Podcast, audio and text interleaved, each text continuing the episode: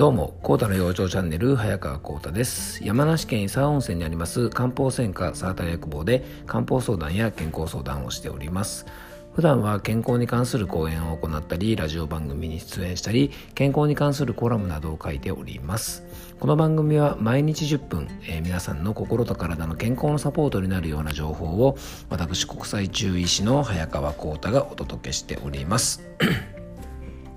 えー、さてですね、もうじきね、えっと、次の週末ぐらいかな、あの、父の日ですよね。で、僕ですね、まあ、ありがたいことにですね、一足早くですね、父の日のプレゼントをもらいまして、え、っと、ちょっと好きなウイスキーとですね、あの、ザク豆腐って知ってますかね？あの機動戦士ガンダムに出てくるザクっていうですね緑色のモビルスーツのあの頭の形をした豆腐があるんですね。でもともとね、えっと、緑色のロボットなので豆腐の色もですね緑色になってるんですね。でねこれねえっと枝豆が練り込まれてる状態であのすごいですね。あの見た目とは裏腹にですね非常に美味しいお豆腐なんです。あのおすすめなんでもしよかったらぜひね食べてみてください。で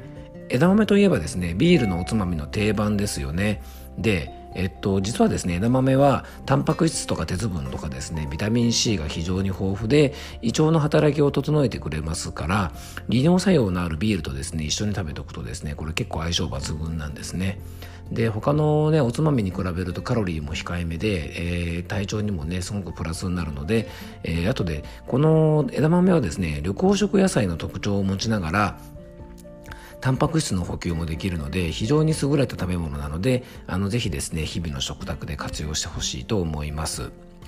で、えっと、今日ですね最初にちょっとお伝えしたいのがそれはですね一人の時間の大切さなんですね。でこのですねパーソナルタイムいわゆるね一人の時間を大事にしようっていうのは以前もねあの僕もこの番組の中でお話しさせてもらいましたがそのね、パーソナルタイムなんですが、1日ね、15分程度、自分一人だけの時間を確保していると、心と体にですね、いろいろな良い影響が出るそうです。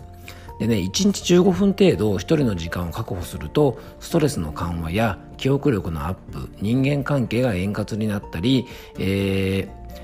あとですね、うつの気持ちが楽になったり、えっとね、他人にこう寄り添う、あの、共感もしやすくなるなんていうですね、そんな、あのー、お話も出てます。こういう働きがあることが分かっているので、一人でいる時間っていうのはですね、頭の整理がいろいろできますし、他人とのコミュニケーションにですね、力を使わなくて済むので、脳にとってはですね、非常に良い影響が出るのではと、えっと言われてます。これはね、人と一緒にいることがストレスになるとかそういう問題ではなくて、人といることが好きでもですね、いつも楽しいっていう方も、まあ1日15分ぐらいはですね、このような時間を取ることで脳の疲れを癒したりとかですね、切り替えたりすることができるんだと思います。えー、1日1時間ですね、1人の時間をなんて言われるとね、ちょっと私には無理って思っちゃうかもしれませんが、1日15分ぐらいなら皆さんも上手に作れると思いますので、えー、お昼休みとか移動中とかですね、自分が一人でゆっくりできる時間っていうのをですね、ぜひ確保していただきたいなと思います。あの、カフェとかでちょっと休憩なんていう時間もですね、えーすごくいいと思いますし、あの自分がね、えっと、まあ、こんな時間もったいないとかですね、えっと、こんなの私のわがままだなんて思わずに、自分の力をしっかり発揮するためのね、休息と思ってですね、上手に活用してほしいと思います。ちなみにね、今ご紹介したね、ツイッターの内容はですね、ツイッターで拝見した内容で、ツイートしてくれたのがですね、まあ、同じ、あの、中医学の仲間であるココビ漢方っていうで、兵庫県にある薬局の田中先生のツイートです。ツイッターやってる方はね、多分ご存知だと思いますが、あの、田中先生はですね、中医学はもちろん食用所に対しても非常に知識が深くですね、僕もいつも勉強させてもらってるんですが、あの、特におすすめなのがですね、田中先生が執筆されたココビ漢方田中の12ヶ月の美味しい漢方っていう著書がですね、えー、不走者から発売されておりますので、Amazon でもね、購入できると思いますので、よかったらね、あの手に取って見ていただきたいと思います。あの、食用場に興味ある方はもちろんですね、えー、いろいろね、体調不良をね、食事で少しでもケアしたいなんていう方には、あの、おすすめの一冊だと思いますので、えー、よかったらですね、ご覧になっていただきたいなと思います。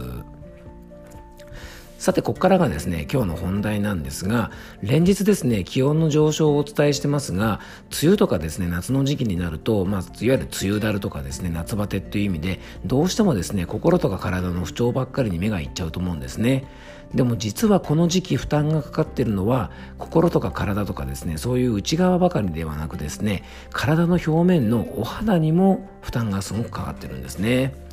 で実はねその原因は気温が上がって日差しが強くなり紫外線だけが原因ではないんですね。で今回は肌も夏バテする。これからの時期に注意したい。梅雨から夏にかけてのスキンケアというテーマでお届けしたいと思います。えー、お肌のケアというとですね空気が乾燥して気温も低下する冬場のイメージが多いと思います。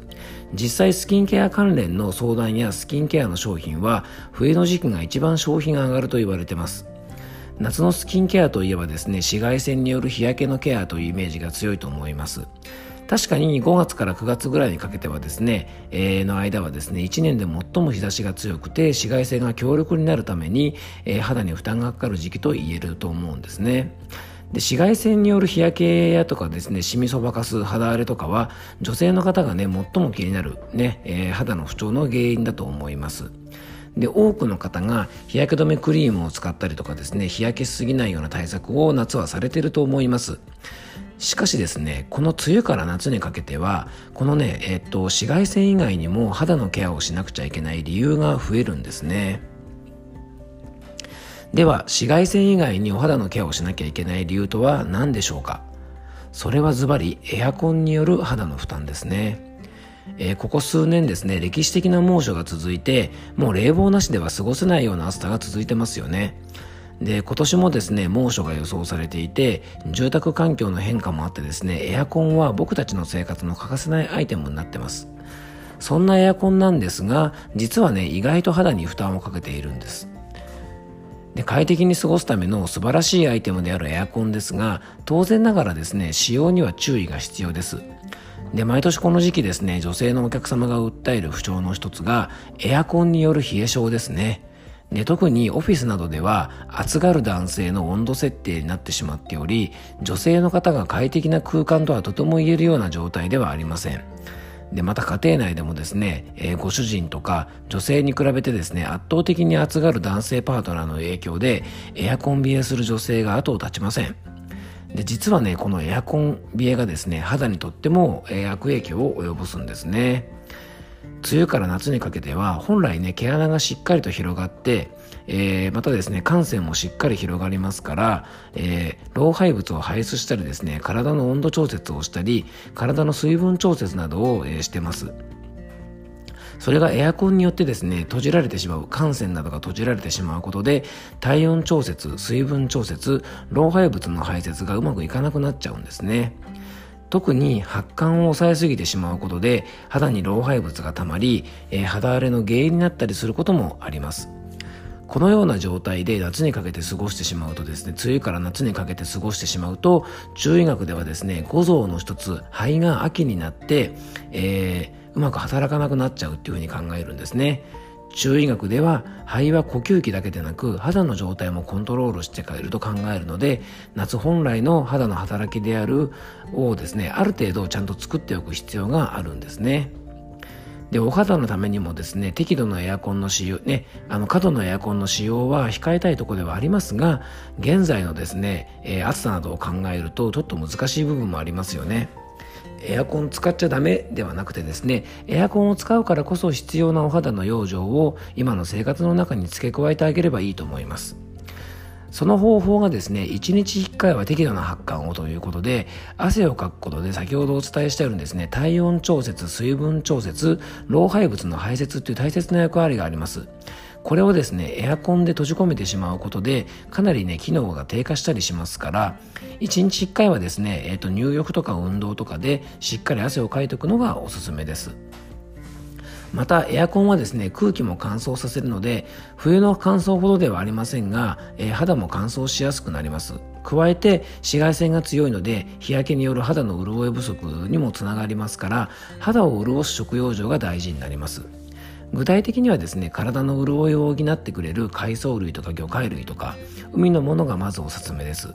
あとはですね酸化カインなんて言葉が中医学にはありますが甘酸っぱい食べ物は体の中に潤いを作るというふうに言われてますので、えー、果物が豊富な夏場はですね積極的にちょっとこう甘酸っぱいようなね果物を、えー、食べておくと良いと思います。えー、またですね夏場であんまり汗もかいてないのに、水分過剰になると体の中に湿熱といってですね湿気と暑さが固まって肌の状態をベタベタさせたり悪くさせたりしますので、えー、ぜひですね、えー、過剰な水分を取りすぎないように自分の生活する環境によって水分の方はですね調節していただきたいというふうに思います。今年はですね夏は夏でもねマスクを続けつけ続けないといけないような状態が続くと思いますので皮膚にはですねいろいろ負担がかかる夏になりそうなのでぜひですね外側からのスキンケアと一緒に、えー、夏は肌にも負担がかかってるんだということをですねしっかり自覚して、えー、梅雨から夏のスキンケアをしっかりしていただきたいと思います、えー、今日も聞いていただきありがとうございました。どうぞ素敵な一日をお過ごしください。